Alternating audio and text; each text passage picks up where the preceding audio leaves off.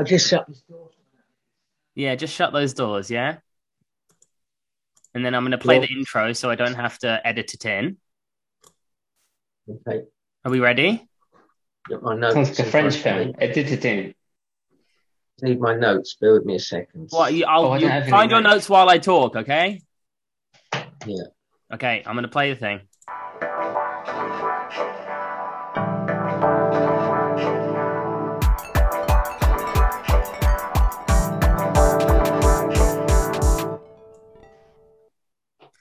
Hello and welcome to um, the brand spanking new.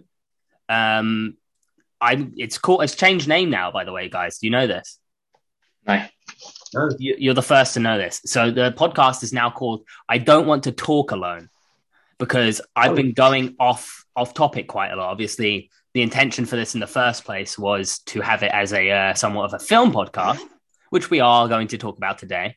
But um, I uh, I've decided to change the name to be more accommodating to the fact that sometimes it will be I don't want to watch alone, sometimes it will be I don't want to listen alone. But today, welcome to the first edition of I don't want to. What was it again? Talk alone. See, it's, not, it's, it's not. It's not my brain yet.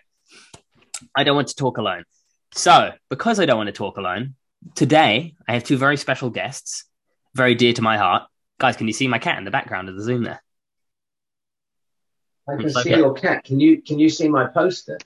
I can see your poster. Yeah, that's very good. Um, you, you, you maybe you talk a little closer to the mic. You it feels like you're far away. Oh, I can be much closer to the mic if necessary. Yeah, yeah, yeah. You looked very cool with your poster behind you. Thank anyway, so I'm going to do the rounds, and from from my Zoom, you're at the bottom there, um, brother. So the first guest I want to introduce is um, Jakob Klutz, also known as Jake Kautz, um, my eldest brother. Hello, Jake. Hello, Jordan. Great. Uh, what t-shirt you wearing there, Jakey? Your Agnes Varda t-shirt. Yeah, Jake, it's a sound medium. You're going to have to say it Oh, out. it, it says it says Agnes Father, but it's a mirrored image. So It's says not mirrored on mine. Sen- Senga Ashraf. It actually says it front front facing on mine, Okay. so it's good. Ag- Agnes Father. Agnes Varda, very good. Um, so Jake is here, and um, he's a returning guest. You've been once or twice. There's a lost episode as well. Twice. There's a lost episode. Okay, are you including the lost episode in the twice? Yes. Okay, cool, very good. Um, and so welcome back, Jake. Thank you. He's he's a man of few words. Um, and the other guest today, it's a big it's a big get.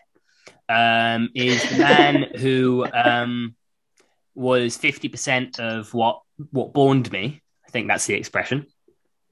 Um, and that is my father, my papa, um, Andrew Couts. Hello. Hello. And um, I don't have a t-shirt on, but I do have a. Yeah, we, I did ask you to put some clothes on during the Zoom, but you refused. Oh, sorry, sorry about that. I, you said it wasn't visual, so Yeah, know. yeah. Well, you know, I'm not wearing any trousers under here, so. That's- oh, I'm not wearing trousers either. So. Jake, you wearing trousers? yes. oh, right, old one out. Don't know why you'd embarrass yourself like that. Um, anyway, so we're here today um, to talk. Well, basically, I want to start this new strand of this podcast. As I'm revamping the podcast, it's all getting quite exciting. Um, I've got some very exciting stuff lined up, um, stuff that isn't even about film or music. Um, some interesting stuff with Easter coming up. But for now, for this newest part of this rebrand, it's also it's I don't want to talk alone with Jordan Counts because I'm putting myself at the front and center, right? Because I'm the personality, right? I want you to sort of like bounce off of me, guys. We're now you're front and centre. Let, You are exactly. front and center. It was top top left with me, but that's sort of front and center. Yeah, exactly.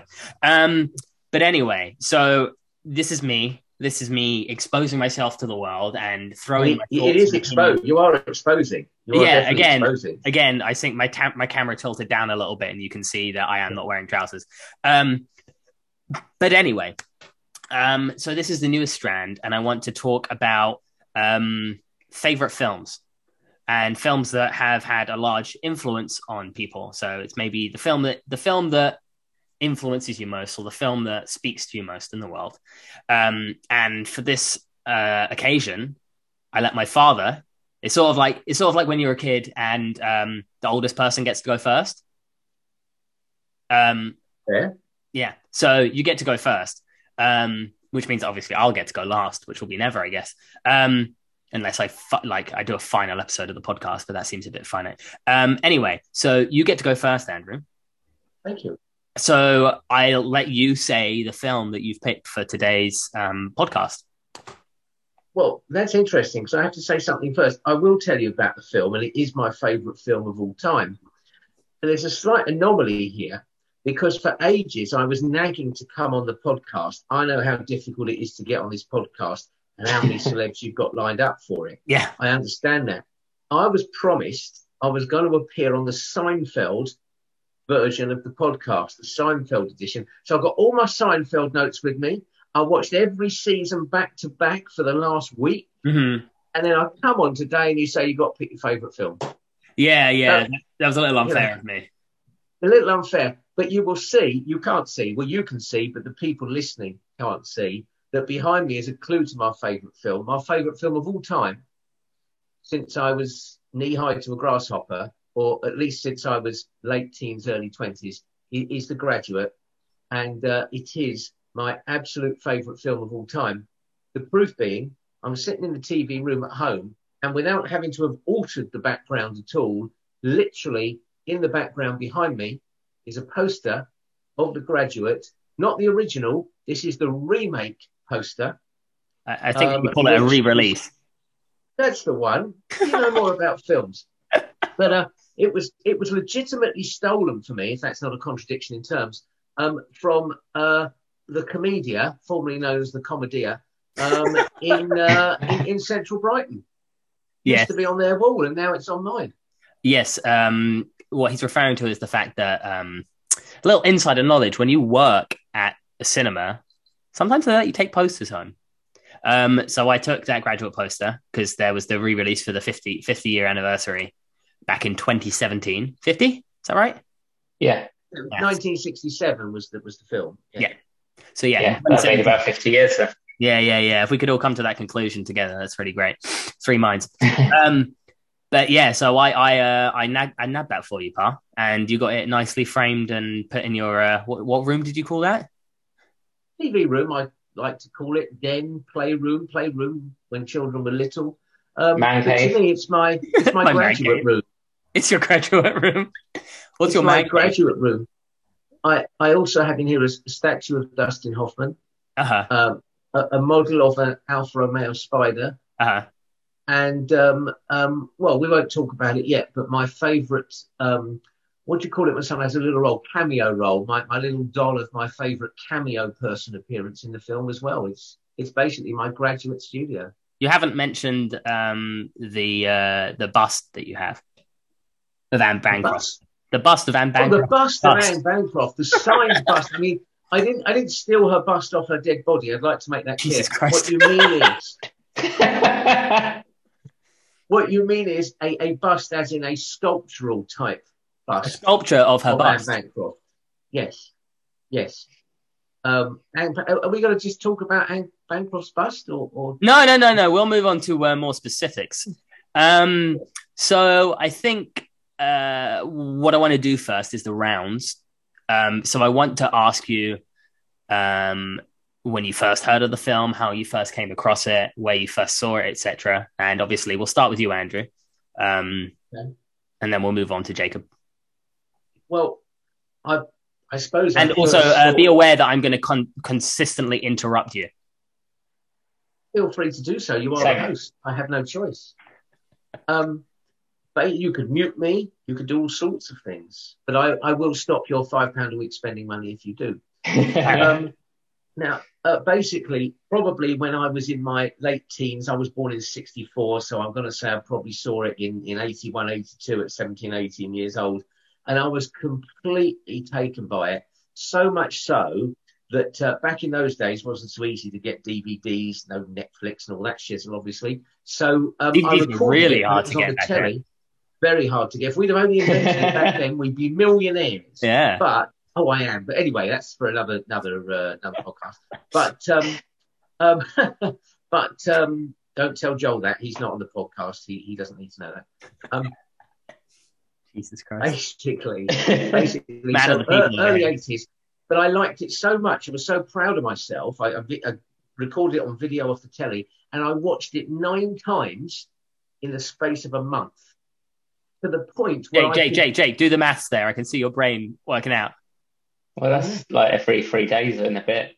Every three and a bit days. That's incredible. every three Yeah. and a It bit days. depends. If it's a February, it's pretty much every three days. Yeah. Yeah, yeah. I didn't say which month I started it, but but what's interesting was it got to the point where I could watch it with the volume off and just about shout out every line. Very good. Absolutely incredible. Absolutely incredible. But the reason I don't want to get into the big debate now, we'll get into the big debate soon, but without telling you what I think the film is about, as a sort of 18 to 22 year old, whatever, I didn't fall in love with the film because I had fantasies about el- el- older women, if that's what people think the film is about. If they think it's about the middle aged woman's bored middle aged woman seducing the young student or the student being fascinated with the middle aged woman. I mean, we've all had crushes on our mum's friends. I'm sure you two have over the years. You don't need to name them on the podcast. But I actually, I, I actually, I actually don't think that that is the real theme of the film. Not for me. It's a side issue. It's a distraction. It's a red herring. Wow, look at this, Mr. Film Critic over here. Oh God, yeah. Amazing. Um, did you you still had that video in our video collection as a child? No, when I was a child, you kept that video. Yeah, I've got it twice. I had the original video that you probably saw when you were a child, and a few years ago, a friend of mine at work who knew I loved the film didn't know I had the video and bought me another copy. So I'm pretty sure I've got two. I'm talking about the recording from the TV. Oh, the recording from the TV. I've still got with with home videos and Yeah, things. I'm sure it's still there. Um, it, it will be buried with me one day. Sure. Yeah, so will my recording, uh, scary movie. this podcast. this podcast, yeah. Um, But would you would you do me a favour? Would you would you also bury Anne Cran- Bancroft's bust with me as well? yeah, of course, that's- naturally, yeah. Um, so Yakov, Jacob, um, when did you first encounter this this beloved flick? I've had a few minutes to think about this, so that's nice. Yeah, Um, yeah, yeah. He really went off on one, didn't he? He really did. Um, but that's a side issue. Um,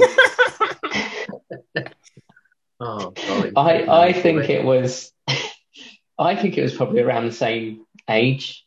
Um, so probably about ten or so years ago. I don't know. When did somebody buy you the DVD? Me, my copy. Oh, was it your call? I don't know. I watched the DVD at some point. Yeah, but I would say right. that it was probably around the time that I was in university, maybe towards the end of it. Sure, sure. So around the same age. It's It's been in and probably university so many times that could be any year over the last ten or twelve.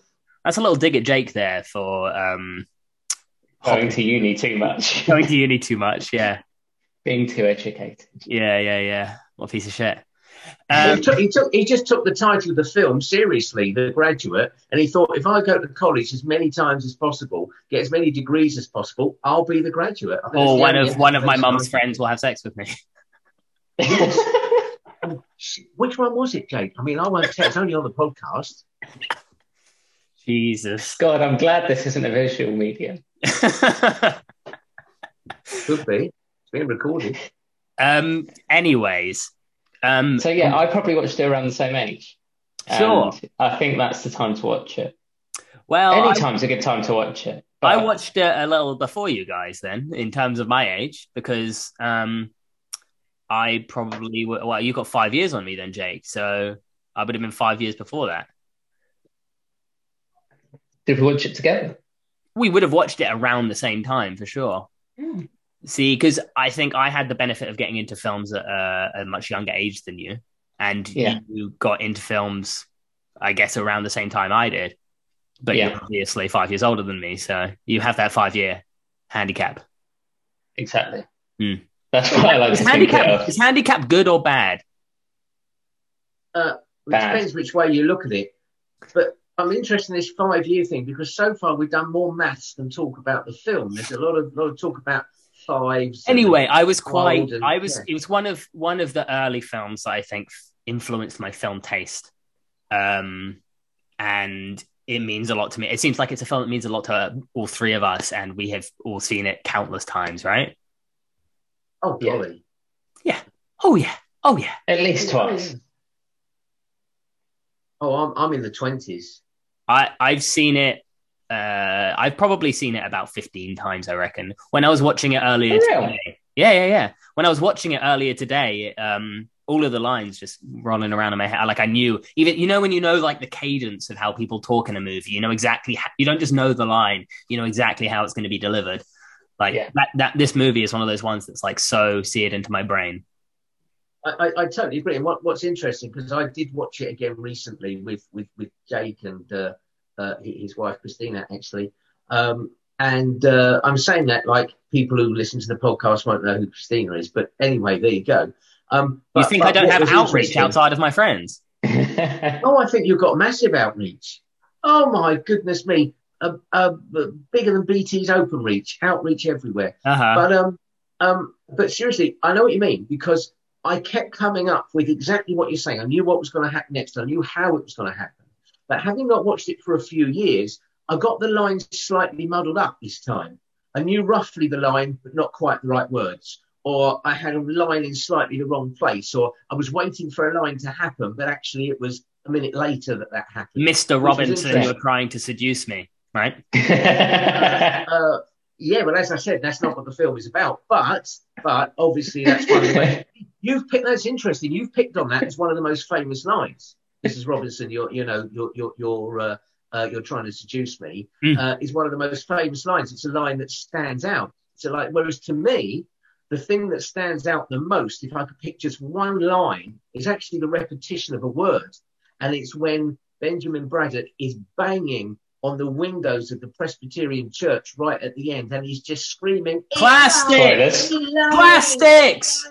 Plastics. Plastics is early on. Plastics is great. Plastics is what a father like me wants all their sons to hear. They want one of their friends to grab hold of their son and say, I'm going to give you a career in. And in that case, as you say, plastics. Amazing. Uh, How any of you into plastics? I think that was kind of had a boom around that time. I don't think plastics are considered very cool anymore. No, no. Um, My my uh, favorite yeah. line personally, um, you might remember this one is um, one of the characters says uh, yes, and it just really stuck with me. Classic line. I don't know how the writers came up with that because it's never been used in a movie before. Speaking of the writers, um, I want to sort of I, I do have a sort of narrative for us to follow. But speaking of the writers, I did want to mention Buck Henry, who um, Oh. was um, uh, what's the word I'm looking for? He was like a very key figure in this era of the new Hollywood cinema. Obviously, The Graduate comes at the end of the 1960s, 1967, when there was a massive change going on in Hollywood, and uh, Buck Henry was one of the one of the one of the best writers of the era, I'd say. Um, and he makes an appearance in the movie. Do you know what he who he appears as in the movie? No, who is he? Appear? I know he died not long ago. I think he died during COVID, if I remember correctly. I don't know if it Yeah, that rings a bell. Actually, he plays the hotel guy, the hotelier. Oh, of course he Yeah, does. Yes, yes, yes, yes, yes. Uh, at the at the uh, the Taft Hotel. Yes, exactly. Yeah. Um, but anyway, so I have a I have some sort of like trajectory I want to follow, and I just want to talk a little bit about the background of the movie, especially about uh, Mike Nichols, and then maybe we can sort of go into talking about the movie, not necessarily scene by scene, but play by play kind of thing. You know, Sound Mhm. Go for it. You're in charge. You're the pod man. I'm the pod man. Jake, it does make me it does make me a little disconcerted that I keep not seeing you. I just feel like you're not there. You know. I'm here. I, I can see Jake. Uh, sorry, I can see Jordan, but all I see for Jake is iPhone seven. He hasn't. I even know. got. It's like it's, it's, it's a it's a shot of his phone from about five years ago. Yeah, I know. It's very. I felt like Mark Zuckerberg. yeah, or the other guy, Steve Jobs. Um. Anyway, so I want to talk about Mike Nichols a little bit. Oh golly, yes. Um. So obviously, Mike Nichols directed this movie, um, and he was most famous before this for his um his comedy. He had a sort of sketch comedy stuff, and other comedy bits with uh, Elaine May, who directed The Heartbreak Kid. You know that one, Andrew? Uh, I don't know the. I know the name of the film, but I don't know the. Film. That's right up your alley. You should definitely watch The Heartbreak Kid, right, Jake? Oh yeah, definitely. Right it's like a alley. very you movie. I think it has a very similar energy in parts to The Graduate. You know, obviously because Elaine May and Mike Nichols have a similar sensibility, even though they started together in comedy. They have a lot of crossover, obviously, in their interests, and they they've written that she wrote some of his more serious movies as well. Uh, years later, I think she wrote The Birdcage. Maybe was that him? Um, but anyway, so um, Jewish comedic sensibilities, right? That's what I'm talking about coming into The Graduate, which is something I think is very interesting to talk about in terms of this movie because obviously it's not a comedy, but it's like it's packed to the brim of like comedic moments of um, you know awkwardness and general sort of like anxiety stuff that revolves a lot around Jewish comedy. I mean, Mike Nichols was born uh, Igor Mikhail Peschkowsky. You know, he's he's a, a, lot of Jews changed their names. I, am not surprised he changed his name because yeah. that would have been somewhat confusing. exactly. Um, but you know, he's he's a guy who had first-hand experience of the effects of persecution of the Jews in World War II. Like he moved to America from Germany because his you know because his family were being persecuted like as a child. Um, so I think I wanted to sort of open a conversation to you two, especially being an elder Jew yourself, and obviously Jake, you Thank being, you. Oh. you being a younger Jew, um, just about the graduate as a Jewish text, because um, I think it's something that it's not really talked about that much, just because of how much the graduate is influential in terms of the new wave of American cinema at the time and kickstarting someone like Dustin Hoffman's career, but people don't necessarily often talk about it in terms of Jewishness. And I think it's very interesting because the original book, written by Charles Webb, um, have you either of you read the book? The book, no. The Graduate. Yeah, absolutely. Yeah, absolutely. Yes. So, um, the in origin originally in the book, he's he's a blonde, you know, handsome yuppie type, you know. Um, mm-hmm.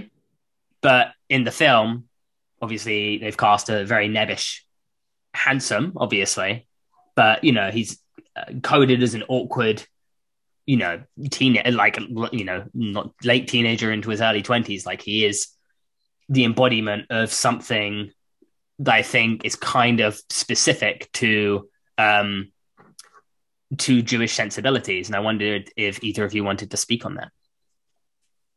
Well, that's interesting because I it's not an angle. I didn't I didn't know we were going to talk about this angle, but I think it's quite interesting because I didn't realize I've never realised that.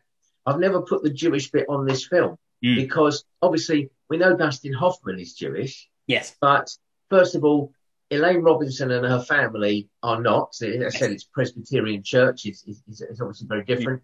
Mm. And with the name Benjamin Braddock, I, I wouldn't associate Braddock with being a particularly Jewish surname. You'd have thought they might have chosen Cohen or Goldberg or something yeah, if yeah, they yeah. wanted to make things more obvious. Although I obviously think of Dustin Hoffman as uh, uh, Jewish, I don't think of the Braddock family necessarily as Jewish. And that's the first time you've put that into my head. Mm. Well, interestingly, and I was reading about this earlier, the I think the casting of him by Mike Nichols may have been slightly purposeful in that way, but the reception to it was incredibly bad. And let me just read you these two things one from Life magazine, one from Time magazine. So, Life magazine, the piece was headlined A Swarthy Pinocchio Makes a Wooden Role Real if mm. Dustin Hoffman's face were his fortune, he'd be committed to a life of poverty with a schnoz that looks like a directional signal.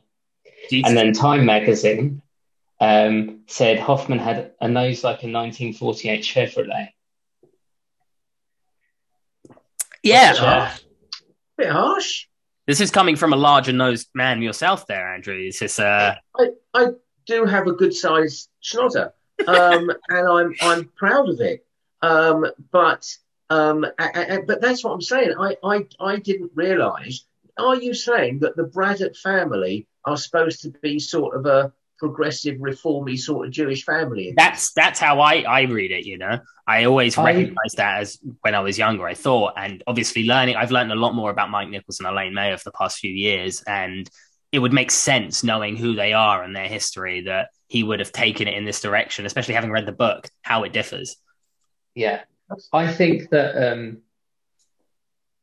I think that the casting of him, because I think one of the original people that they thought it might be was Robert Redford, and obviously it would have been a totally different film. Yes, it not only in the fact that obviously there's no Jewish sensibility with that whatsoever. Yeah, but also his nebbishy awkwardness, mm-hmm. his affair with Mrs. Robinson would be almost totally different. I think if it wasn't um, Dustin Hoffman, he has he has those qualities about him that, although contrary to what I just read, he's clearly a very handsome guy. Yes. He goes he goes very small in that role. Um, Mm-hmm. He's I, this is is not a visual medium, but he does that with his shoulders. You know, a little bit like um, Ben Stiller does in Meet the Parents. It does. Um, it does make me think of that. I think that is somewhat of an influence. That movie, this movie, is an influence on that in a lot of ways. Yeah. Yeah, and, but I think just probably through Dustin Hoffman himself and probably through Mike Nichols and his own sensibilities, I do think there's sort of a not necessarily to the family, but to himself, Mhm. a sort of Jewish undertone, and some of the comedy and the way that the sort of patter of it and stuff. And my two favourites, one of them being where they're at the hotel and he hasn't given her the room number. Um, Yeah. and and the other one where he keeps turning the lights up. Um, but I don't know. To me, there's a sort of very Jewish sensibility about these things. I don't see that's different. I can get the bit where they wouldn't have wanted a Robert Redford like the sort of good-looking blonde or whatever in the book because it does change the role. But to me, they've chosen a Dustin Hoffman type character. See, when we talk about it a bit more, I see some similarities between this and one of my other favourite films, Goodbye Columbus, which was made a couple of years later. And in Goodbye Columbus, um, they, they, they make it very obvious that it, it, it's a young Jewish guy. In fact, I think it's a young Jewish girl as well. It's a rich Jewish girl and a poor Jewish guy who meet and, you know, et cetera, et cetera. I won't Yeah. distract with that. Tale as But old what as it is- time. Yeah, but they use, but in the same way that they use the sort of awkward Dustin Hoffman type character, uh, Richard Benjamin, who plays that character, if you like, in Goodbye Columbus, is also this very similar sort of awkward type character. Sort of good looking if you look at him the right way, not so good looking if you look at him in the wrong way. And it's the same what you're saying there about Dustin Hoffman. There's a lot of people who would, and probably still would today, uh, find Dustin Hoffman attractive. There's a lot of other people who would find him as a funny little, oddly looking, as you say, large nose, very Jewish Yeah. looking, But boring kind of. that was also of the time, wasn't it? Because he, him in that role, came before a lot of the others, like your Elliott Gould, um, Mhm. and, and and other people like that who started to become stars. I believe that he was quite early on in that before there was even, you know, with women and Barbara Streisand, um, Jewish people looking Jewish on the screen.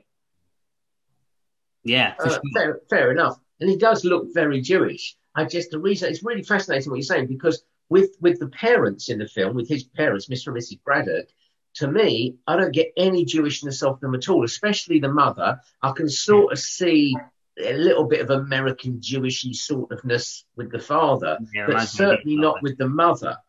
Um, but it's interesting because also one of the things I'm sure we'll talk about is you know about about you know what happens in the film is if you're right and they are supposed to be Jewish, it kind of adds an extra special angle to what happens in the film and how the film climaxes, where he's pulling her away from being married at the Presbyterian church. Mhm. It adds it adds a further angle to it. If you're insisting that he's Jewish, maybe maybe his father's supposed to be Jewish and, and his mother isn't, and he's had a sort of part Jewish background or, or something like that upbringing. But uh, that's that's a good shout. Yeah, I think it's interesting just because of the history of Jews in film at this point, which I think me and you touched upon, Jake, in our previous episode, um, which I'm sure you listened to thoroughly before this one, Andrew, right? Um, I, I, I, have not listened to any of the previous uh, podcasts in this series because I didn't want to, um, you know, cheat and I just wanted to be natural and not try and you know act in a way that would um, you know influence me uh, in in this. Uh, this reminds me very much of the text that Mum sent me that one time when I said, "Have you listened to the podcast?" and she simply replied, "No," and then she said, "Repeat this end there." harsh, harsh, harsh, very harsh. But yeah, harsh. so um, we talked about that in that previous episode. How there was this earlier trend to sort of de-Semitize texts that were originally Jewish or had Jewish under, underlinings, you know, and things like this um, in Hollywood. And then obviously post World War II, there started to be more roles for, or stories about Jewish people, but then they would cast actors that weren't Jewish in the roles, such as um, what's his what's the guy in To Kill a Mockingbird called again? The actor Gregory Peck, for example, not a Jew. Yeah. He played a Jew in a very famous thing about film about the persecution, persecution of the Jews. The name of the film escapes me now. But anyway, so I think what Mike Nichols did, or who, the casting agent, whoever it was in this movie, what they did was a very bold thing and a very interesting thing, which was to like re-semitize a text that wasn't intended to be so in the first place. And whether it's it's outright as you're saying, where it's like, oh, this is the fact, it is something you can read as a subtext to the whole thing, um, which I think definitely gives the film an extra layer for sure. Yeah, that's good stuff. Yeah, absolutely. Um, yeah. No, please go ahead.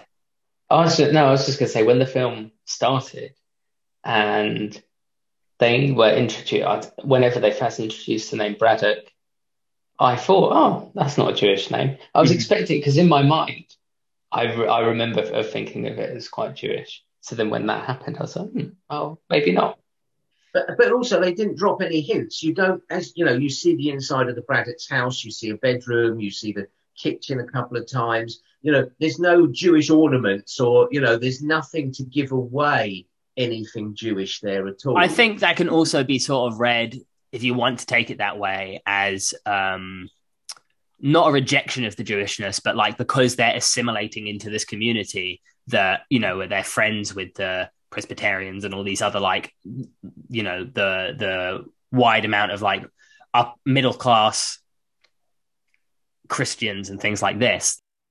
In terms of like you know like the Jewishness on screen, that even today and probably even more so back in 1967 there are things that are extremely Jewish, like Seinfeld or even the show The Goldbergs, which are clearly Jewish, have Jewish characters, and still don't write in what is, you know, like they, they don't make it clear. Um, something like the Goldbergs, they're the Goldbergs, they're a Jewish family. Yeah. They honestly do not mention Judaism. Maybe not even entirely in the first series. There's a Hanukkah episode but it's maybe a dozen episodes before anything's mentioned about the fact that they're actually Jewish. And the same with Seinfeld. Okay, Jerry Seinfeld's clearly Jewish himself, but everything about that is Jewish, and they don't yeah. want to make something. And maybe with Mike Nichols himself and somebody who obviously had to, um, as you say, like he he he was assimilating himself. Yeah, he changed his but name. obviously, but obviously still had those Jewish sensibilities about him it would make sense, I guess, in a way, to be showing those, you know, like as a sort of subtext, if that's the right word to use in the film, rather than like being overt about it. Well, that's the thing because the comedy, the comedy, I think, is the main aspect that makes it as Jewish yeah. as it is. And because Mike Nichols and Elaine May were the forerunners of American Jewish comedy in the 50s and 60s, they are the influence for all of those things. You know, like I don't think Jerry Seinfeld would be the the comedian he is without that influence, etc. Uh, Andrew, you seemed like he wanted to make a point on top of that as well. Yeah, no. All, all I was saying is that it's the first time that I've thought about the side when you said it. But could it just be that who wrote the book, he was from he he graduated, I think, from a very anti-Semitic college, and could it just be not that Nichols was trying to make this a really Jewish thing, but by throwing in, he wanted this awkward character, funny little Jewish man, awkward character kind of thing, Dustin Hoffman, maybe just by dropping hints, just by getting away from that blonde surfer type. Mm-hmm. But I believe his other choice for the role was actually Charles Grodin. Yeah. Um, when he couldn't decide between, you know, who, who he wanted sort of for the role. Yeah. And so I get what you're saying, but to me, it's almost like he's thrown in a little question. It's got us debating it. He's thrown in a little question about it without ever, during the whole film, drawing any reference to it. Whereas, as Jake was just talking about there about Seinfeld, maybe had a slow build up to the fact, oh, yeah, there's a few Jewish people in this, but they were never going to hide it. And just the fact that Jerry Seinfeld used his real name and, and his real personage, if Mhm. you like, they were never going to hide it. At some point, they decided to make more of it during during the season. Mhm. But but I, I, I just think it's in my opinion, it's only my opinion, it's nothing more than a subtle hint, and it suits the character and it suits Nichols' background, as you've said, and perhaps a little contradictory to the book and Webb's background. Well, I mean, that's what I, that's what's interesting though, is what you're saying is that it suits the character, but it it completely changes the character from the the novel, really. Like Yeah. Oh, it, it very, it's a very intentional choice either way. Well, that's also, and although I don't believe this is the main point of the film, I've got a feeling you guys may say it is. It changes that with that awkward character of Hoffman's, it changes the relationship between him and Mrs. Robinson. Because if the graduate would have been uh, cast as some super hunky, sexy, surfy dude, you know, six foot two tall, body of a Greek god carrying a surfboard. Oh, making me sweat over here. there, Jordan. Yeah. Um, but um, um, you can understand perhaps why the frustrated housewife, Mrs. Robinson, would be attracted to this super hunk. What people often don't talk about is that Mrs. Robinson is apparently attracted to this slightly awkward, either arguably nice looking or not so nice looking, slightly nervous graduate with not an awful lot going for him, really. It's like, what the heck is she actually attracted to him for? She's supposed to be an attractive, sexy woman herself with numerous pairs of stockings, as we know. Um, you know, she could have gone after any of her friends' sons, but she's chosen Benjamin. I think that's another thing where it's very interesting in sort of ter- terms of like power, maybe in the sense that the reason she would choose someone like him again it just changes like the film it changes the film from what the book was trying to do. I think the film is adding a far more complicated layer to mrs robinson's character in that she is someone who is kind of abusing her power and she sees this guy who is easily taken advantage of and she's like i can get something out of this. And she's just so bored that she just wants to try something like that you know? It doesn't matter who it is but she knows that if she goes to this like more nebbish guy she has the control in the situation Yes, I, I think her, her actions when, when they first, uh, uh, well, not when they first meet, because she's known him since he was a child, as we as we get to discover, the families have kind of grown up together. But um, it's premeditated. Her her her seduction of him um, is is absolutely premeditated. Mhm. Um, there, there is no question of it. And her view of what's happening is desperately different from his. Because to me, I mean, I may as well explain what I'm saying now, is that I do not see this film as, and this is not what attracted me to the film, I do not see this film as a tale of seduction. I don't think that's what the film is about. I think it's a red herring. Um, I, I, okay, there's an angle about Mrs. Robinson, this frustrated middle aged woman whose husband's just working or drinking whiskey, and she's very bored. And her daughter's gone off to college, and she's got nothing else to do. She's got loads of money and a big house, but not got any excitement in her life. And she sets out to seduce Benjamin. I, I get that, but I do not think that that is what the film is about. To me, the film is a love story.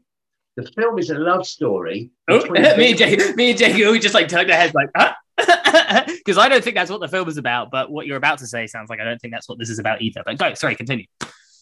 Well, I mean, no, I can save it. Can I? Can I carry on? Yeah, keep going, keep going. Carry on. Yeah, I'm, I'm a podcast virgin. I don't know how it works, but um, basically, um, no, the film to me, it's a love story. It's a love story between Benjamin and Elaine. It's a love story that's been going on since they were kids. Remember, they knew each other when they were kids, just like my kids. I've got three sons, as you know, and you know we've had Handsome family sons. friends.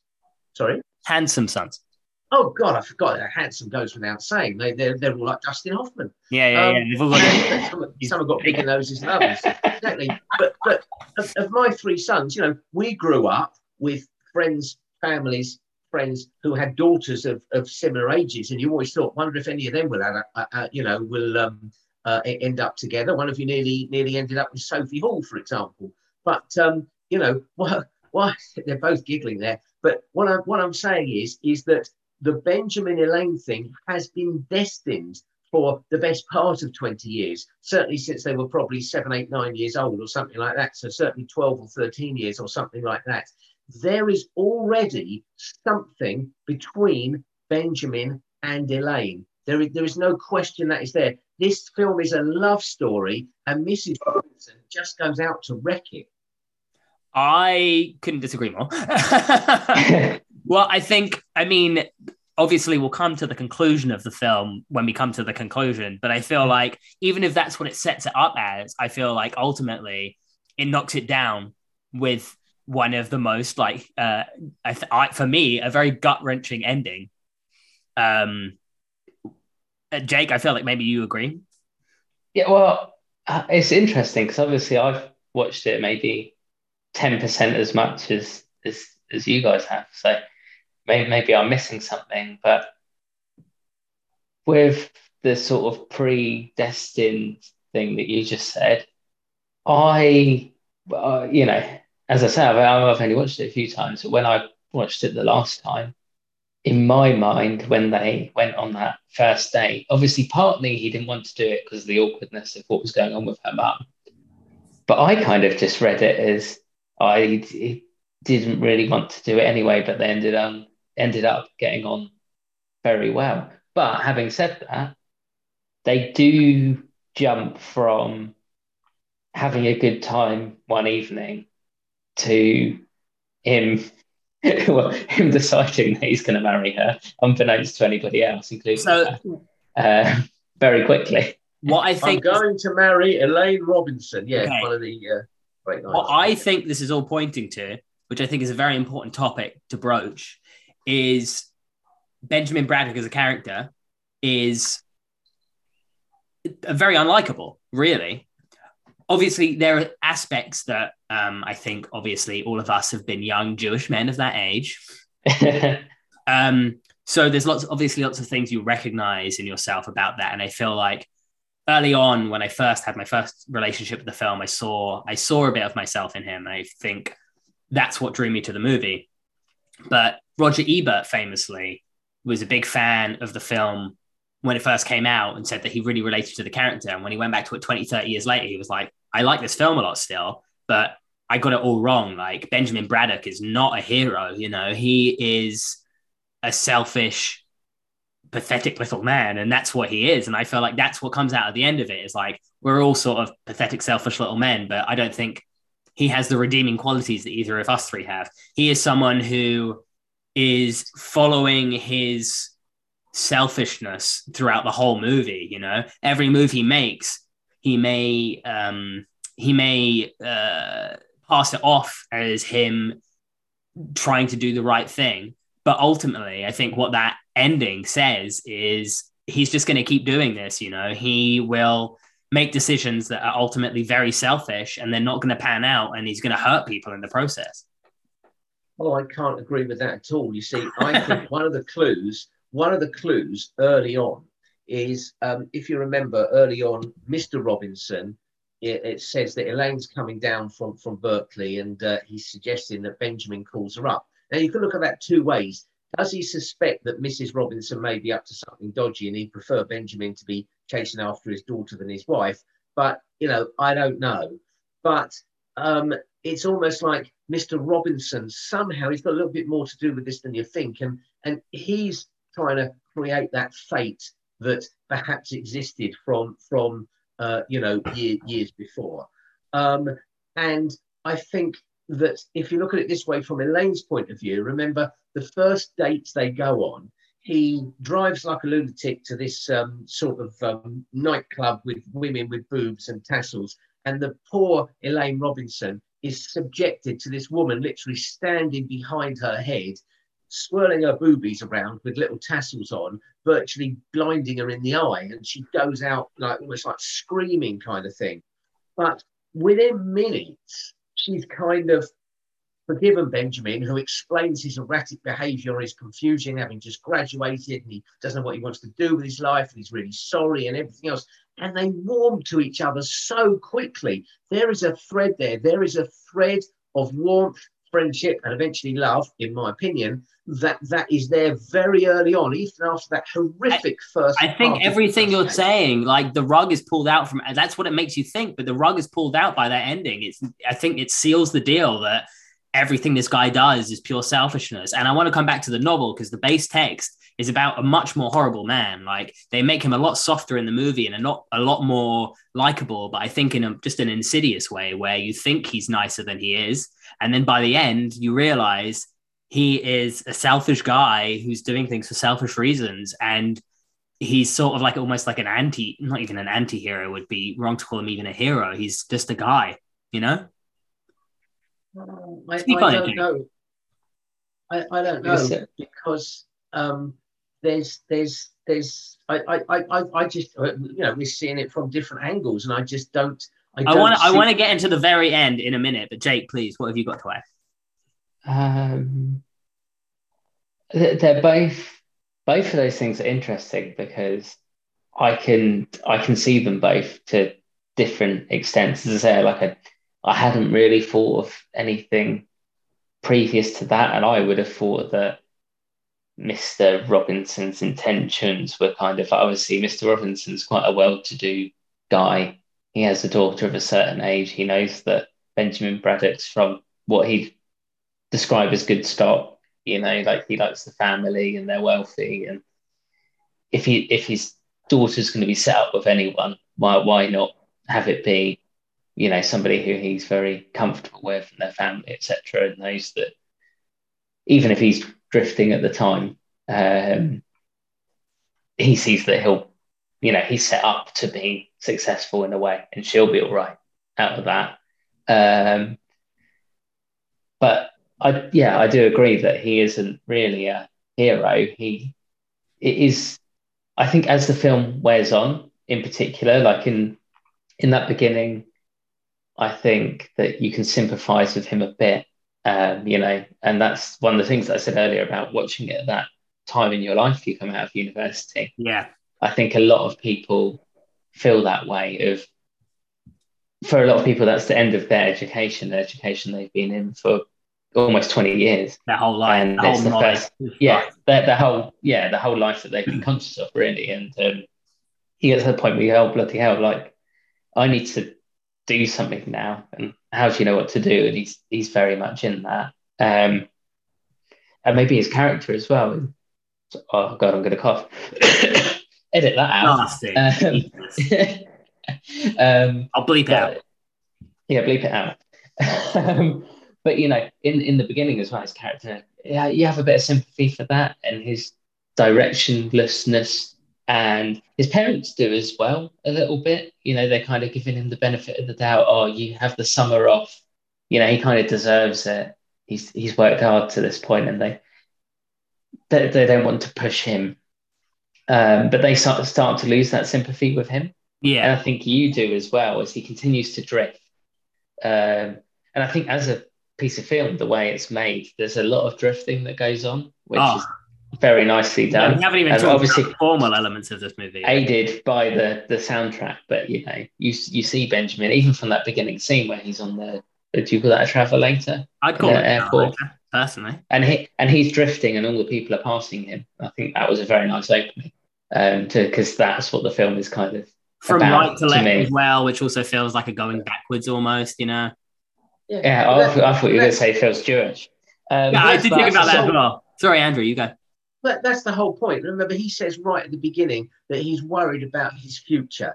He hasn't come back from university to be, you know, you're you're pointing him out to be quite a nasty character, and I don't agree. He's come back confused from university. He doesn't know what he wants. He's worried about his future. He does not set out to have an affair with Mrs. Robinson. Absolutely not. It's the last thing on his mind. He's tempted by it. He falls for it. It happens. So of course he's culpable. He's he's part of it. He's done a terrible thing. I absolutely get that. But that's not what he set out to do. The only thing in the entire film that he makes a very quick decision on, and that decision gets stronger and stronger and stronger, is in the short while that he's upset Elaine on that first date, as soon as she comes screaming out of that topless bar, suddenly all he wants is Elaine. Suddenly, the direction he hasn't got in his life, he's suddenly realised that's what he's been waiting for for the last 12 or 15 years. That's what my point is. is that's Elaine what, Robinson. that's what he thinks he's been waiting for, but then it all falls apart again, you know? No, no, not at all. He'll do anything to get her. He takes her away. Remember the guy she's having the date with in the zoo, who it ends up very quickly she's got to get married to, etc., etc. He's the tall, blonde, handsome, whatever, intelligent kind of guy, sort of thing. And Dustin Hoffman gives us all hope. He he he takes her away from all that, you know, because he's determined. And the point is, Elaine has got every opportunity to go with the other guy from the zoo, or to go with any other guy she likes. She's a successful, attractive, wealthy, whatever young woman. She can have lots of, but she also really wants nothing other than Benjamin. Even when he comes and finds her at Berkeley, embarrasses her. She goes up to the room in you know where he's lodging. Nothing, nothing will distract her. Looks like she's going to get distracted right to the bit where she's in church getting married. But underneath, all she wants is Benjamin Bradley. Old, And I think old Jewish man yells at cloud energy right now. Um, uh, what I think we've been skirting around, which I think we have to address to talk about this properly, is the final sequence. Oh, we've disagreed about this before years. ago. Yeah, I know because you're wrong. Um, No, okay. there's no right or wrong on a podcast. Suddenly he's the expert on podcasts. Um, I like that this has become somewhat of like a shouting match between us, and then Jake's sort of like the moderator. Um, so this ending, obviously, anyone who's listening to this has probably seen the film, so I'm not going to go the film play by play, but obviously, ultimately, Elaine is going to be marrying another man. He goes to stop the wedding. There's a big hubbub at the church when he goes to stop the wedding. Elaine, Elaine! Yeah, Jake. Again, it's it's a it's a Elaine, Yes, exactly. Yeah, Andrew understands. You do it with your voice, not your hands.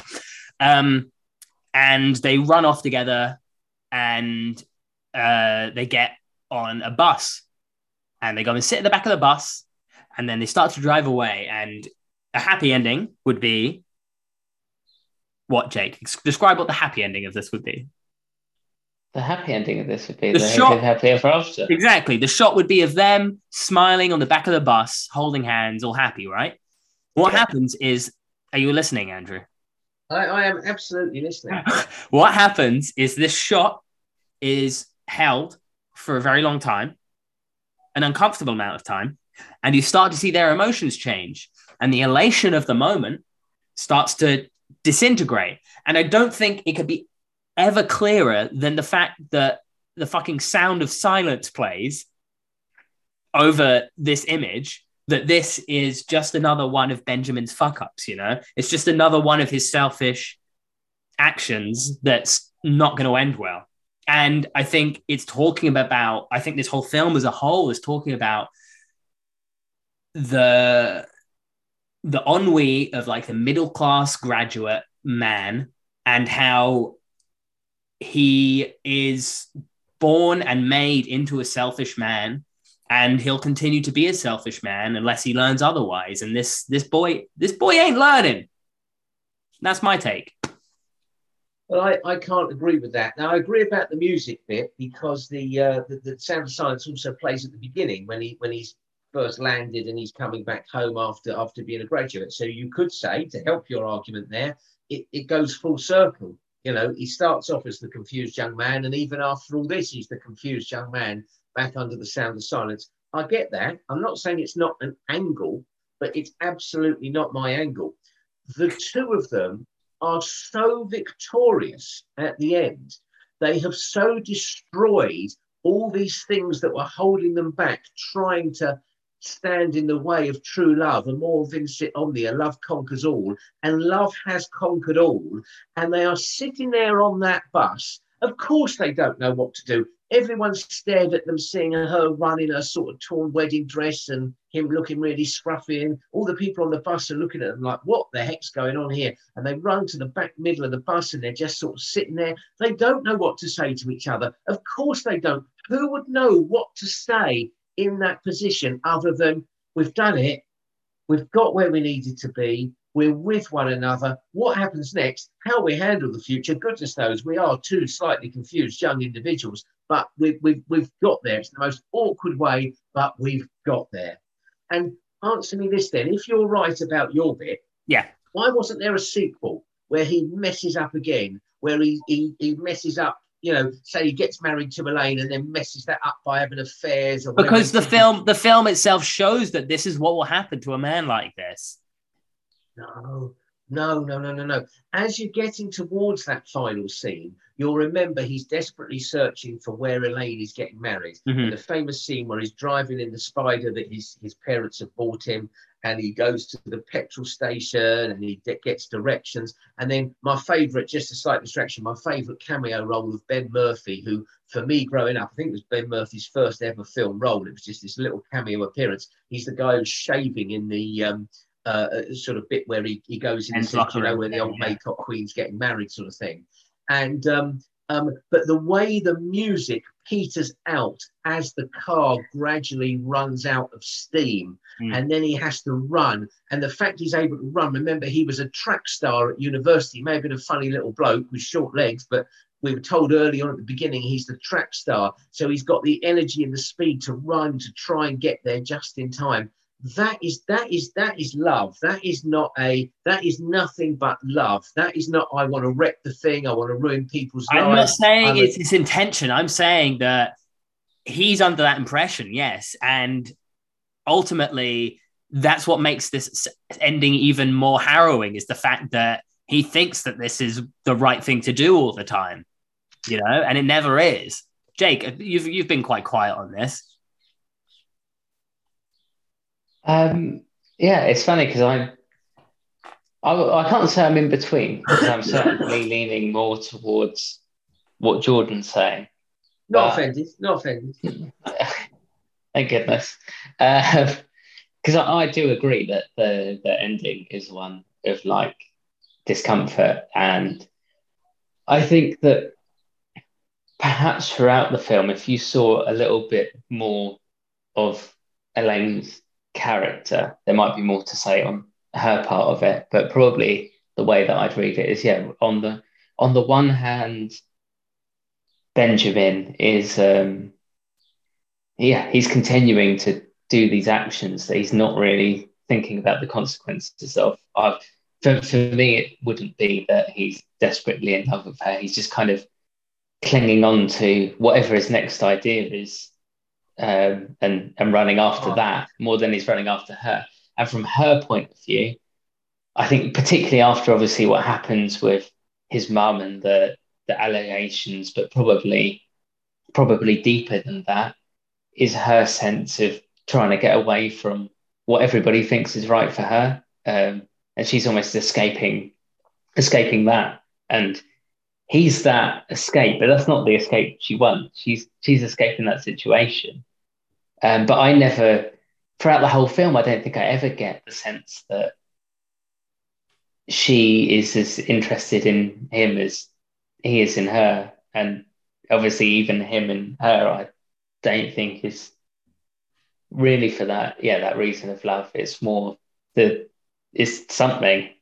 She's escaped one thing that is not good for her, which is marrying this guy. But this Yeah. Benjamin's not good for her neither. Well, I, don't know how good Benjamin is for her or not, and I, I don't think that's necessarily relevant. Um, she, she again, if this guy that she marries would have been forced upon her by her parents, he wasn't. He's someone she met. It's just someone she met. So she doesn't have to escape him. She didn't have to marry him. She could have just stopped dating him. No, but my point is that, like, at she- thinks that this is what she wants, you know, and then she's just as lost as Benjamin, but she's not Mm. using the same techniques as Benjamin to to you know uh, to explore this. Yeah, but there's no one in her life. I know she's quite a young woman, 20 odd years old, but there's nobody in her life whom she identifies with more than Benjamin. Forget everything that's gone on, Benjamin's Yeah. affair, the No, I marriage, everything else. There's, there's no one else that she wants to be with more in the world than Benjamin. And if the only way to be with him is to run away from the wedding she's just had, then, then fine. If he'd have got there earlier, they never would have got married. And he'd have started, it would have happened before the, the, the, the wedding. She loves Benjamin from the minute that he goes on that date with her. There's no question. There's absolutely no question. She doesn't even. This is the most. This is the most um, believable your argument has sounded so far. You've got. You've made a good point here. I think. Remind me of the point then, because I like it if I make a good point. Whatever you just said, it was the first time it resonated with me. Where I'm like, yeah, uh, it was the fact that um, uh, he's the person she most relates to. Oh, absolutely. And I think that's what remember- attracts her to him. But I think they both have that realization right at the end where it's like, yes, we're the most similar to each other, but ultimately, this is not how it's going to work. Like, this is not going to work. We're both impulsive that's- people. They're both impulsive people who have once again made an impulsive decision that's probably not going to pan out very well. And I think that's indicated by the music, you know? I don't think she's impulsive. I'm not even sure he's impulsive. I just think he's confused. She decided to get married to this guy like within no time. Of No, course, she's impulsive. But this, but this, no, that's because she was confused. This, this goes back to the. You've got to get to the centre of love conquers all. Love conquers all. Doesn't matter about the affair with Mrs. Robinson. Doesn't matter that she's got married to this other guy. Doesn't matter the relationship between her parents and everything like that.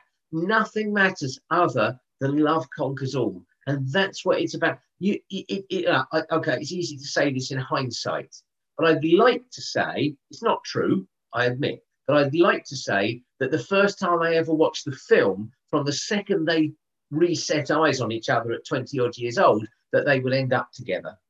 It was fate. They were going to end up together from when they were kids. That's what the film is about, in my opinion. I don't, I don't, you know, that's what's so interesting about this text. It's uh, 50 years old and it's so rich and so dense with stuff to interpret that it's, it's kind of makes me sad that they don't make films like this anymore. Oh, oh, a- a- absolutely, absolutely. It's a cracking film, and, and we mustn't forget that you know there's one thing I think we will agree on because I know when I watched it recently with Jake, it, it was something that that he loved, and you know I, I totally agree. Um, that there are some elements boobs. of comedy. There, are, what? Sorry, the boobs, the brief, the brief flash of boobs. Is that what Jake the, br- the brief flash of boob. No, not I'm, I'm more a leg man myself, but let's not go there today. Um, but um, um, you know what?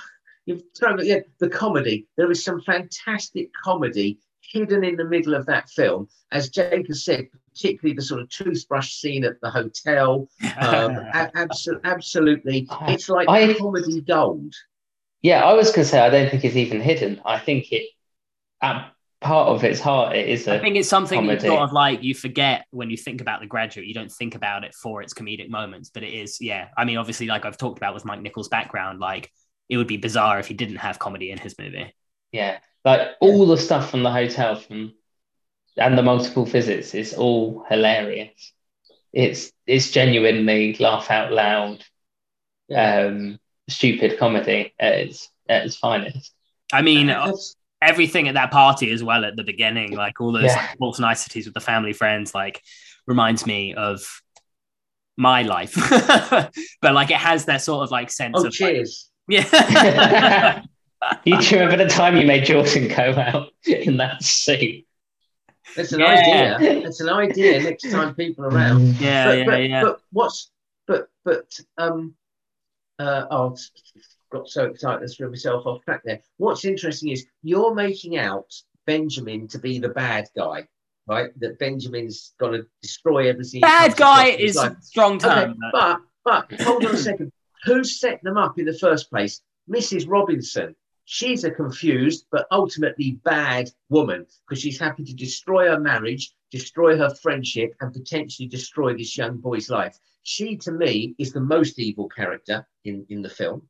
Secondly, even Mr. Robinson, I feel a bit sorry for him because he doesn't quite know what to do with his life. I don't know whether he's overworked, he's a bit depressed. I, I feel for him in that way, but he also doesn't really give his wife a nice life. The only normal people in the whole film of the main characters are Mr. and Mrs. Braddock. They're the only, and even they're not quite normal because, as you say, they put upon uh, Benjamin in a very unfair way when he comes back. They're trying to show him off to their friends, and wasn't he a wonderful athlete at college and brilliant studies. He's going to have a great future. So, but they're but they're not nasty people. They may be a little bit mollycoddling, but they're not they're not nasty people. And mm. to me, if there's anyone nasty in this film who's ruining things for people and is selfish, it's first of all Mrs. Robinson above anybody else. Mm. Well, and that's why I think you're being unfair. No, no, because that's the thing as well. It's like I, I love this Benjamin character and he's so dear to my heart, but he's a fuck up and he is. Are we allowed to swear? he... Oh, Jordan, I've been holding back from the swear words, but do you think? Here's a question for you. I'm not sure I believe this, but it's a question for you. If you just give me a 10% opportunity of being right about my love story bit, you don't have to agree with me, but just, uh-huh. just indulge me for a 2nd uh-huh. Could it be that Mrs. That. Robinson is so evil that where I said she could go after anybody for an affair or any of her friends' sons for an affair or something like that, has she purposely picked Benjamin because she knows that she's she's trying to stop Elaine going off with Benjamin before that's even started.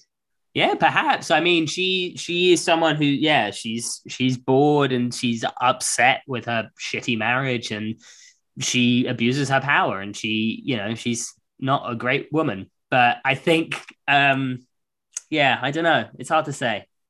But you know, there's so much room for interpretation for, with this film. It's well, there is. But if you took a straw poll of twenty odd year old graduates, you, you you've both been one, and I'm sure many of your thousands of podcast listeners will have been twenty odd year old graduates at some point.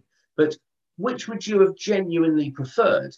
Would you have preferred the short term, obviously not going to last affair with somebody 25, 30 years older? Or would you prefer a real loving relationship with somebody your own age who you genuinely fall in love with. I think you now, know, now I would have gone for. If you're asking my brain now, if I was that age, I would have gone for the older lady.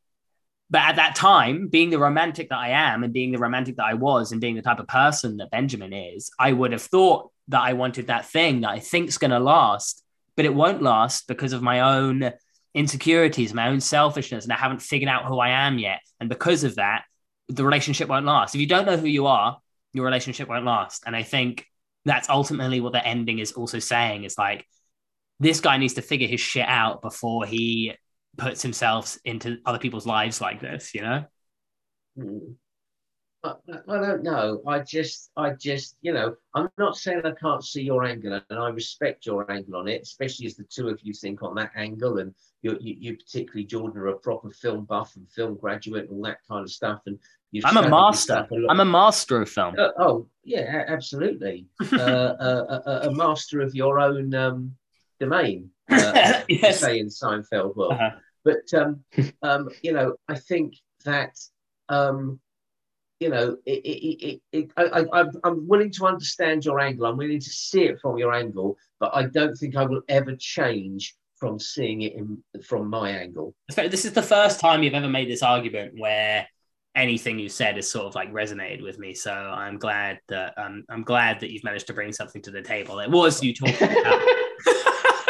wait, wait till I wait till you get me on the Seinfeld one, where I reveal that the whole thing is is actually about uh, something completely different from what you think. it's a love story. The love story love between story. Gary and Elaine, yeah. um, well, let's not go there now because we'll start a whole new topic. People are going to be buzzed for the Seinfeld episode. I'll tell you what, there's people tuned in now who are going to be going, The Graduate's been brilliant, absolutely, but probably the best. I don't want to listen alone, watch alone, walk the dog alone, whatever you're going to call it. Oh, that's uh, a good podcast. Idea. But they're buzzed for Seinfeld. So all I can say is, you know, it, it, it, I may be available. Uh, let me have an invitation for the Seinfeld one, and I, I think it will be a blockbuster. Amazing. Uh, well, there's two more segments to this that I want to do. Um, one of them, which is I just want to talk about a couple things more about The Graduate, which is the formal elements and its formal filmmaking in terms of it being was it his was it Mike Nichols' first film that he made? I should probably have looked this up. Is it the first film he directed? Uh, I'm sure Jake's checking that as we speak. I will yeah. fast finger Google Google there anyway, I think it's very interesting in terms of a for, formal film. I think it's very easy to take for granted its visual language. at this point. But I remember even the first time I saw it when I was 14, 15, um, the the use of depth of field and uh, the blocking of certain scenes was just really amazing to me.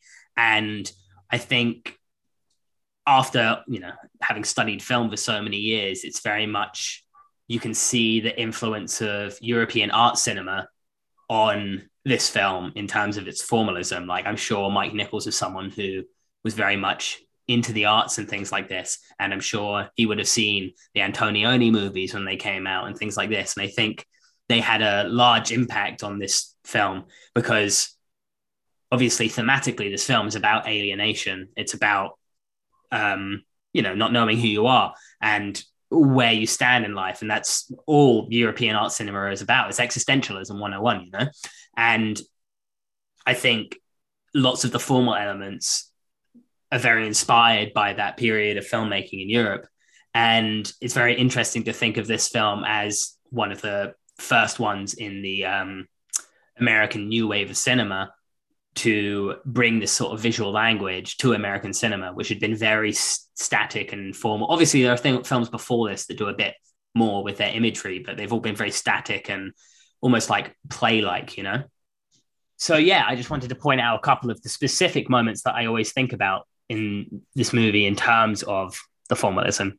And I think, obviously, the opening sequence, which we've talked about, which is a very simple image of right to left which I think can obviously be read as someone who's returning home.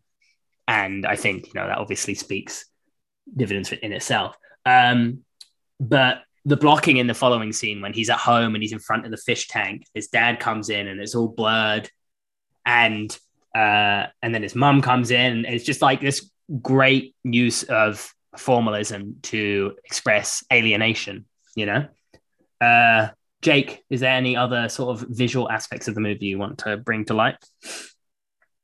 Uh, well, as I said before, sort of just the drifting that's that's constantly going on. Mm. The way hmm. that a lot of the time, whether it's in the pool or other, it's always moving, but in a very slow, drifty way, mm. like him through the film.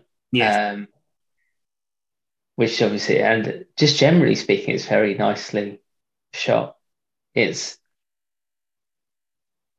yeah, it's just a it's just a very very well made film. Those images in the pool, the the colors, they just don't they just don't make film stock like that anymore. You know, it just looks so beautiful.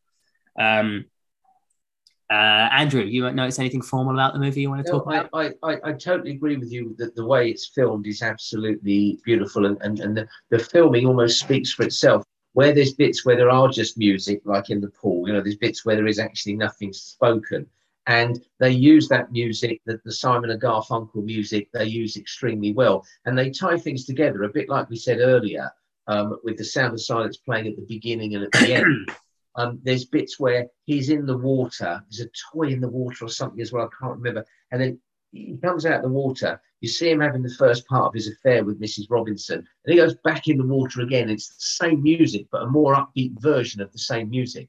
Um, and, and, I think they mix the music with the cinematography. There's that one bit where he jumps out of the pool and the cuts to a shot of him landing in the bed. That's it. That's it. That's Incredible. it. Absolutely. Incredible. Absolutely. Absolutely. It, it's it's it's brilliantly done. Like uh, it's brilliantly done like that and there's no it flows so well again look you guys are more the expert on that sort of thing but to me it flows so well you know like often in a film you'll see it cut quite quite quite a, a sharp cut from one scene to another this flows even when the story doesn't nat- naturally necessarily flow you know something slightly different is happening but the actual visual continually flows. It is an impeccably edited film. I think it's it, it really does stand out.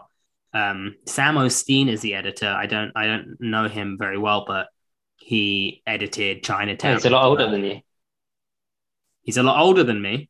yeah. What's the joke? I don't understand. You said you didn't know him very well. Oh, that's very funny. uh, he also edited Straight Time, which is another Dustin Hoffman movie, which I recommend. is incredible movie highly recommend that to both of you. It's about um, this guy who um, he's just released from prison and he's trying to go straight. And he's just another character who it's his it's basically written in the stars that he's going to be a fuck up you know so he's trying to go straight but things keep going wrong and he keeps making the wrong decisions um which is a fantastic movie. Um but yeah oh my god he also edited the graduate uh, sorry the graduate. He also edited the graduate. He also edited edited rosemary's baby which is another film that is impeccably edited one of the best edited movies i've ever seen. So this is all adding up you know? Um so, what I do want to talk about, sorry, not talk about, what I want to do next is I have a game for us to play. That's fun. Ah, Andrew, come on. Oh, I love a game. Is it is it the graduate quiz or something? Is it? No, no, no. It's much more. Oh, I mean, it, that's what it's called. Actually, it's it's called the graduate quiz. And guys, did I, I ask you to bring a pen and paper? Did you do that? You did. I thought that was to make notes. Yeah. Um, I used to have a pen. Oh, here's my pen. I have I have a pen and paper. So uh, what I want you to do. We're going to draw Dustin off. no, I want you to um, nice and big, as big as you can, so I can see mm-hmm. back of the class.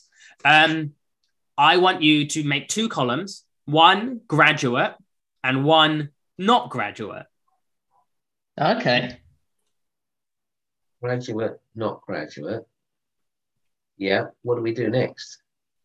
Show me how it looks on your paper close to the screen so I can see. Perfect. Thank you so much, Jacob. Yours is much better. Um, Thank you. So I'm going to give you two people, two famous people, and one of them will have graduated from college, and one of them will have not graduated from college. Oh wow! Um. So, uh, do you understand the game? Yes. Yes. Very good. So I'm just getting up the list right now. Um, so I'll start with an easy one, okay? You ready? Yeah. Okay. Bill Gates and Shaquille O'Neal. Who graduated and who didn't graduate? It's like a trick question. Andrew, just do it.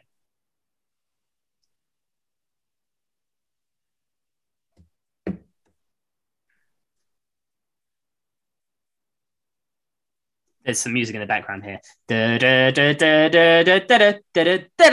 Boom. I don't think you can have that one. It's been used on another program. Oh, I think I, I did genuinely use that on a previous episode, so I might already be in the shit for that one. Um, can we please reveal our answers? Hold them up nice and close to the screen. Nice and close. Remember, mine's a mirror image. Andrew, yours is off to the side. Yours isn't a mirror image, Jake. Okay, so you're both wrong. Shaquille O'Neal is the graduate. Bill Gates is not the graduate. I I had a feeling that tonight was going to be a good night. I had a feeling that Shaq might have been in the NBA before they made them go to college, but maybe Shaq went to college. No, no, you're obviously that's exactly that's exactly how it happened. He was in the NBA and then he got and then he got a college degree. Ah, what's it that I knew too much because I knew that he was drafted out of high school. God, you, you knew too much for your own good there, Jacob. God, I'm a real Bill Murray. Yeah, yeah, absolutely. Um, okay, so next up, we're going to go for Brad Pitt mm-hmm. and Natalie Portman. Who graduated? Mm-hmm. Who did not graduate? Yeah, Brad Pitt doesn't impress me, man. Natalie Portman is fit. Um, that doesn't necessarily mean she graduated, does it? Not necessarily, no.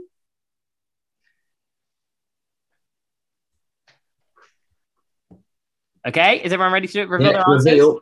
Okay. Brad graduate, Natalie not graduate, Portman graduate. It turns out Brad Pitt is not graduate. Oh. So Jake wins that round. Um, okay.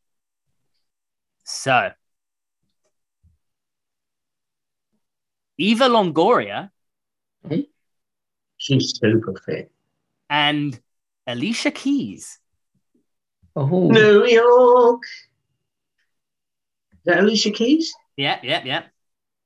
So Alicia Keys, or who was the other one? Eva Longoria. Yes.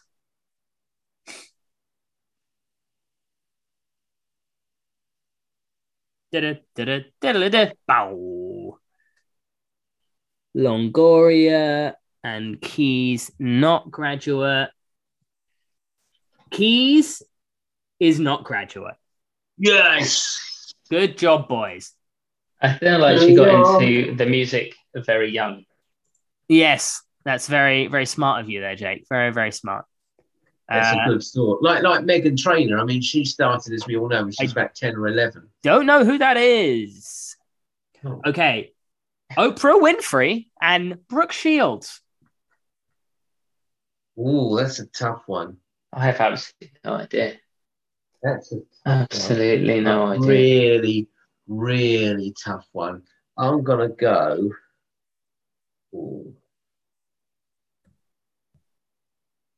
ba-do, diddle-da.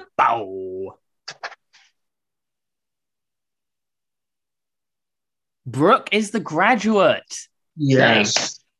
Yes. So that one's a one for Andrew. So this one um, uh, is going to be the last one. So you're either going to draw. Winner takes all. No, Winner isn't it takes two all. all? Yeah. The So winner you, takes you it could all. both get it right, couldn't you? Oh yeah. Yeah. We could both get it wrong. Okay. I'm. Steve Jobs and Steve Spielberg. Or Steven, as he prefers to be. See what he did there? Two Steves. The two Steve Jobs, Steves. Steve Spielberg. I mean, is it back to the Bill Gates thing where Bill Gates dropped out of Harvard? Um, Jobs or Spielberg? That's a really difficult one there. Jake's doing I'm a lot of gonna go. You're not externalizing it right now. It's very interesting. I'm gonna go. Oh, what if I just write Steve on both sides? it's very it's very clever, Jake. I've done it. Okay. Show me your answers, boys. Spielberg graduate, Jobs not. And it's a tie because yes, Steven Spielberg is a graduate. Steve Jobs is not. Have you got a tiebreaker? I Uh, we could keep tying forever. yeah, you could keep dying forever, and that wouldn't be very fun. Um, but Yeah. yeah, good job, guys. Thank It's a fun little game, right? That was actually a very fun little game. Look, I, I, I, I, I, being the older statesman, I'll let Jake win the prize. So if you post it to him rather than me, that's absolutely Oh, I have fine. to. I have to give it to you in real life, Jake, because it's a Hertz donut. oh, okay. Nice. Um, so look forward to that one because it's really good. Honestly, it's great. Um. Anyway, so any concluding thoughts? Obviously, we have a, we've had a little break there from talking about the movie. I thought maybe it can sit with you. So, Andrew, have you changed your mind yet? no, I haven't changed my mind yet. I, I, I haven't changed my mind. I'm happy to point out something confusing if that helps. Yeah, please go ahead. Um, okay, well, you were talking about the DVD, video, whatever boxes earlier on, and Yes. you'll remember the famous picture, the famous poster was the shot of uh, Anne Bancroft's stocking clad leg and Benjamin Braddock behind her, etc., etc. yes. In the poster that's behind me, I hope you took a screenshot to promote I don't want to do anything alone. Um, you, you- will see that that is the poster for the, the 4K remake, and they've swapped. Re-release. So re-release, remake, re-release, re rerun, re re re re re. Um, where you've got obviously the picture of Dustin Hoffman wearing a suit, um, but Anne Crancroft has been replaced by a tiger. Oh, Now, does it mean nothing? Does it symbolize something that helps your argument out that actually this is about Dustin Hoffman, Benjamin Braddock being a real tiger just roaring into anything he wants? Or is it saying Mrs. Robinson was actually the tiger who tore through this jungle and ripped up everybody's lives? I don't know. wow. He's been But sitting, on, he's been sitting on that the whole time, hasn't he, Jake? He's been waiting Yes. to use that.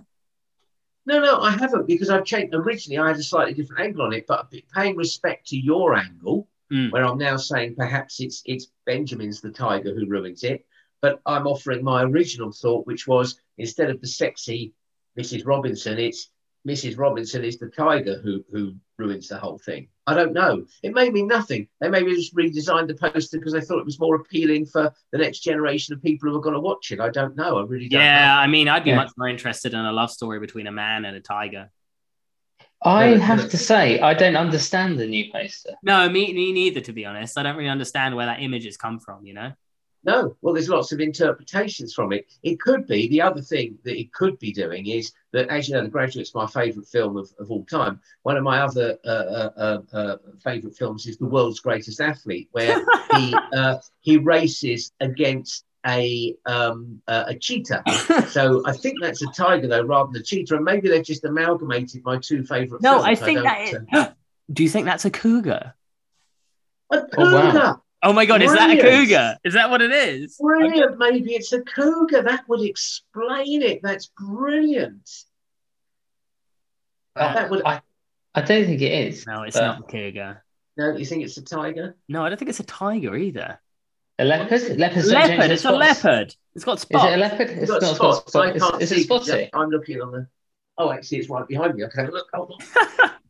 it's a. It's is a it leopard. a leopard? And a leopard doesn't change its spots. it is a leopard.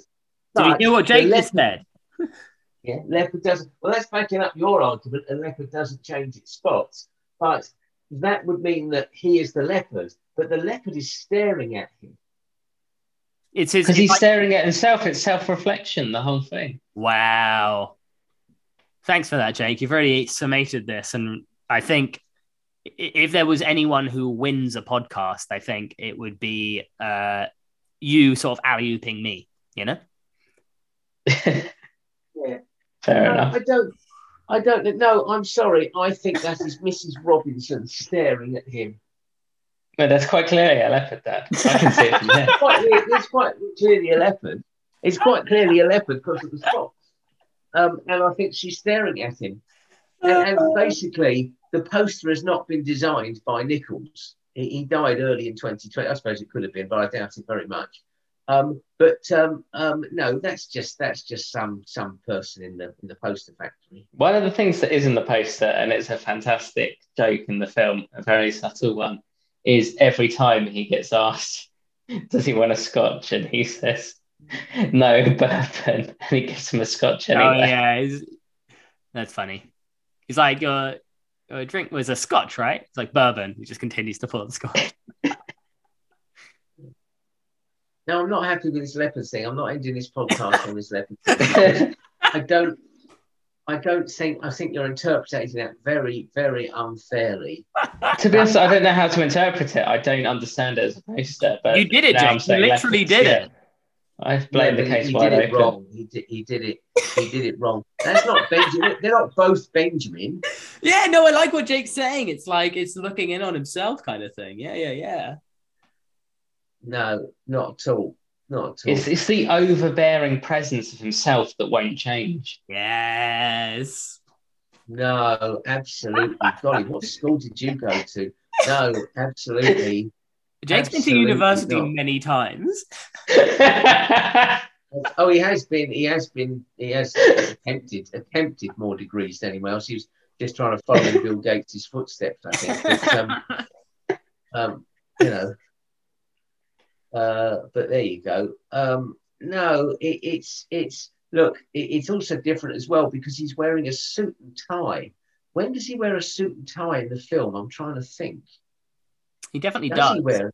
he does. For the party, doesn't he? Is he wearing a suit? I don't know. Yeah, he's wearing it at the party. When he goes when he goes to the hotel, is he wearing a suit? no? He's wearing not wearing a tie, is he? Hmm. Who knows? I don't think that will um, fi- do our final answer. That won't that won't clear anything up necessarily. Yeah. Um, but any any closing thoughts before we wrap up the episode? Well, I can't uh, believe it was the leopard the whole time. I know. I can't believe the leopard did it. Yeah, but um, no, I, I would only say I very much enjoyed being on the podcast. Uh, it was very nice to be invited, and as I said, I, I look forward to my next appearance on the on the Seinfeld one. Uh-huh. Um, where where we, we may have slightly different views on some of the, the characters or the, the, the sentiment of the whole uh, uh, of, of, the whole thing. Um, and it'd be very interesting if we could invite perhaps the uh, the, the, real Kramer on that, who, who we've all met. Um, yes. There's no harm. I have his email address if you'd like to extend an invitation to him. Um, I think why fuck not? That could be kind of funny. I, I, I, will I will certainly pass it on to you. But no, uh, in, my conclusion of this is no, I haven't changed my mind. I, I think it's the love story. I, I said it was. I, I, I respect your views and I understand some of it, but To me, it's a love story. To me, the evil's a bit too, too strong, but the, uh, the the the dark character in the whole thing is is is Mrs. Robinson. Um, I, I feel for her a bit. I'm not sure she can help it. She's she doesn't know what to do with her life. In the same way, it sort of mirrors Benjamin in a way. We've all agreed Benjamin's confused. Uh, um, he's worried about his future. She's older than him, of course, but she's got her future as well. At least he's got a future of some kind when he sorts it out. Mrs. Robinson doesn't really think she's got a future at all. She really doesn't know what it holds. Mm. I, I, the more I think about it, since she set out picking him as the target to stop him ever going after Elaine, um, I, I, think that could be part of her premeditation. Um, I feel for Mr. Robinson because I feel he's sort of stuck in this kind of rut himself. My favourite line that he says, one of my favourite lines in the film, where Dustin Hoffman has tried to suggest to Mr. Robinson that uh, the affair he had with uh, with Mrs. Robinson was no more than a handshake, and Mr. Robinson says, "Well, you'll forgive me if I don't shake hands with you." Um, as he leaves his room at, at, at, Berkeley, uh-huh. um, and that's probably Mr. Robinson's best uh, best best line. Mm-hmm. Um, but um, um, no, I, I, I, don't change my view on it. I, it's, it's my favourite film of all time. I see it as a love story. I will always see it as a love story, but I'm grateful that you have opened my eyes to the fact that there are different interpretations of it. And I respect those interpretations, even if I don't agree with those. Hey, and that's why we talk about movies, you know, that's what's so great about them is that we can we can come together and we can interpret things and we can express these. There's a nice round table here, you know. The only thing I would ask, if, if it's a possibility at all, um, I remember you once put on a, a, a, big show at a, a, cinema in, in the East End of London where you were showing Seinfeld and Curb. But what about if you showed The Graduate and you got a room full of people um, and, and, we had a big debate about it afterwards? That would be fantastic. You are you like an interactive podcast? Yeah, a live interactive podcast with a cinema audience. Maybe somewhere down the line, I, I wonder. I wonder how how uh, how this will fare on the uh, on the airwaves. This episode, we'll see. We'll see what the oh, this is going to be most, most listened to ever. We'll promote this one. We'll see. Yeah, we'll promote this one. Yeah, you're going to put some money behind it. I, I would gladly because I think it's been a great episode. okay. it's, it's my favourite episode. Yeah, you you haven't listened to any, right? That's correct. No, but but also I would say one final thing actually. I would like to donate to charity my appearance money. I'd rather it didn't come directly to me. That's uh, great. Uh, it's very big of you. Please, please give it straight to the, uh, Worldwide Film Foundation or, or, whatever they're called. Yeah, yeah, no, I'll give it to uh, the, this new charity called um, JJK. I, I, I, I don't really know much about it, but I'll fund the money to them. Yeah, charity begins at home, so. Mm-hmm, absolutely. Uh, Jake, any closing thoughts? Um, just what they're all saying, really. Uh, release, release the lost episode. Release the lost episode, of course. Yes. You don't know about uh, Me and Jake recorded an episode a while back that um, never got never got to see the light of day, but I do have it stored somewhere. Oh, you should leave that another 55, 60 years till it's like posthumous. Mm, hopefully 70, 70 years mm, uh, yeah. in a time capsule. Uh, because I think these casts are going to get bigger and bigger, and then people will want that lost episode from you know 2020. Yeah, people will really be going. Do you remember that film that came out in 2020, The Kid Detective? I wonder what people had to say about it. Specifically, Jake and Jordan Counts, and also that one REM album. Oh yeah, we did a double episode. Remember? No, it's a good episode. Maybe I will release it. Is that the one where Mom was on it? I think so. Yeah. Yeah, that was great. She was on it as well. Um, um anyway. But in, in in conclusion of the film, very interesting to hear two very different opinions from yourselves. Obviously, I'm slightly more aligned to well, slightly heavily more aligned to, to Jordan's way of thinking, but I do I do find it interesting the the different interpretations of it. Um, and once I've watched it 18 more times, then you can we can uh, we, we can come back and uh, discuss it. Yeah.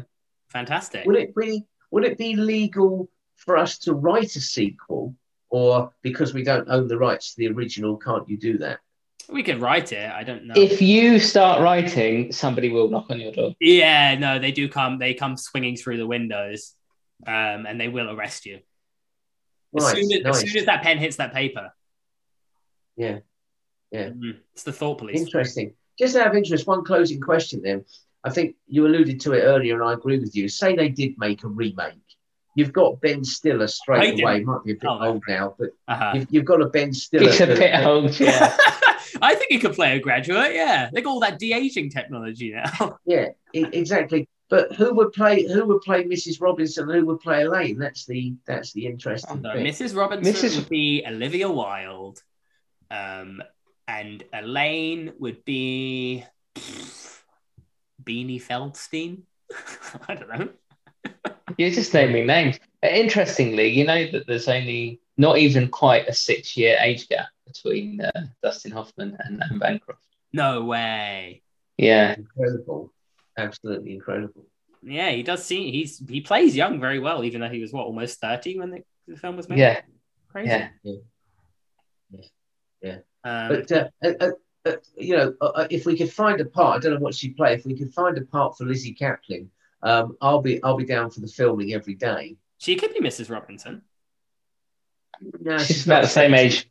She's the same age as uh, Anne Bancroft was, roughly, yeah. I'd imagine. Yeah. Yeah, but she's not sexy like that. Anne Bancroft was a sexy woman, and Lizzy Caplan's not got that. She's lovely. I like her, but she's not got that sex appeal, really.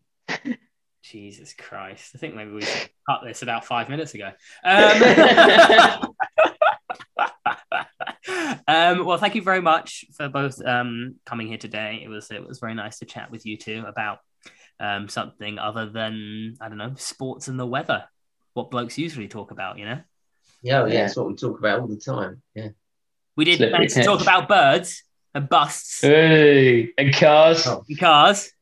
Yeah, yeah. Fwah. That Alfa Romeo, am I right? Fwah. Oh, Alfa Romeo Spider. Um, there's a name for that. It's a Series One one. I, I don't know. It's, you know, but uh, Amazing. Yeah. Well, um, uh, we'll say goodbye now. Thank you so much for for coming on the podcast. I really appreciate it, and I'll Thanks see you having both again here very soon. thank you very much. It's been a pleasure. Bye bye now. Ciao.